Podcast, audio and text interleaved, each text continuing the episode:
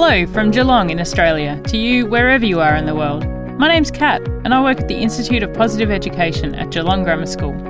Today we're focusing on the strength of creativity. A lot of people, when they hear this as a strength, straight away think of something artistic, painting or drawing or making something. While that's an aspect of creativity, we'd call it a strength of talent rather than a strength of character. Remember that these 24 character strengths are the innate human qualities which exist in all of us they might motivate us to pursue a talent like painting, but we're looking at the underlying personality strengths.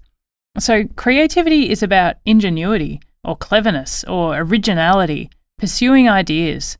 Some people might use their strength of creativity when they're rearranging furniture or having a conversation. Creation feels good, and creative pastimes tend to be intrinsically motivated. When we're talking about creativity at our school, we talk about coming up with new and helpful ways of doing things. Creativity is a strength of wisdom. They're the more cognitive strengths, and they're about getting and using information in a way that contributes to your life or the life of others. Creativity is sometimes seen as a sign of mental and emotional well being.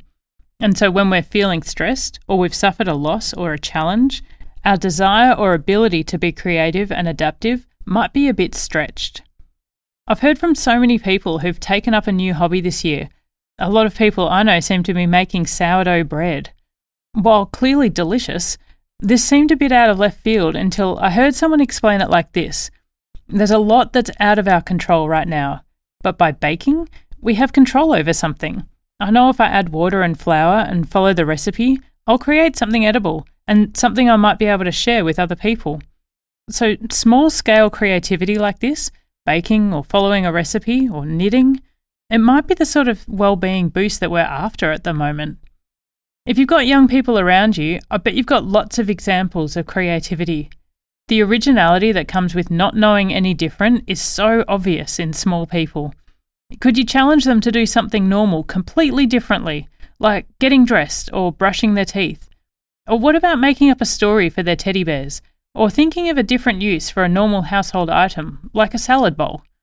One of our colleagues has been doing amazing themed dress up days with her kids while they're all remote learning. Our whole team has enjoyed getting involved and dressing up for our morning meetings with whatever the day's uniform is. Older kids might enjoy the challenge of thinking about an everyday task in a different way, too.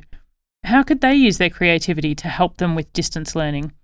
Is there a space they could change around? Or could they use their time in a different way that would help them engage more effectively? And I wonder if they could also just notice the ways they're already being creative. If you have someone in your house who loves computer games, I bet they're using the strength of creativity a lot. This adaptability and ingenuity is a key to success and enjoyment in all sorts of games.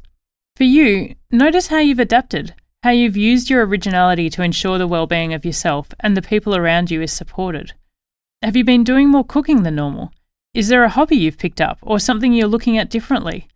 It took me a little while, but I've been able to get back into making things, acting proactively to use my creativity. It'd be fair to say that my creativity was a bit hard to come by in the early stages of all the fear and isolation and uncertainty and change. If you're really struggling to find any creativity right now, that's okay. Research has linked it pretty strongly to positive emotions, so maybe start with gratitude or serenity. See how you go.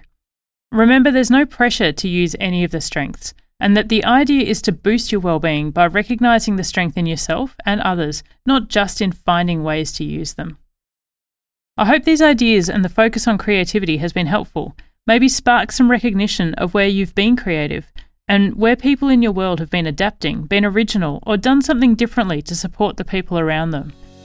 Remember to click through and look at the show notes, which have a summary of the activities we've mentioned here and links to other resources. Please do rate and review and share this podcast so others can find it too. And I look forward to talking to you again when we explore another strength of character, a tool we all have to support the good in the world.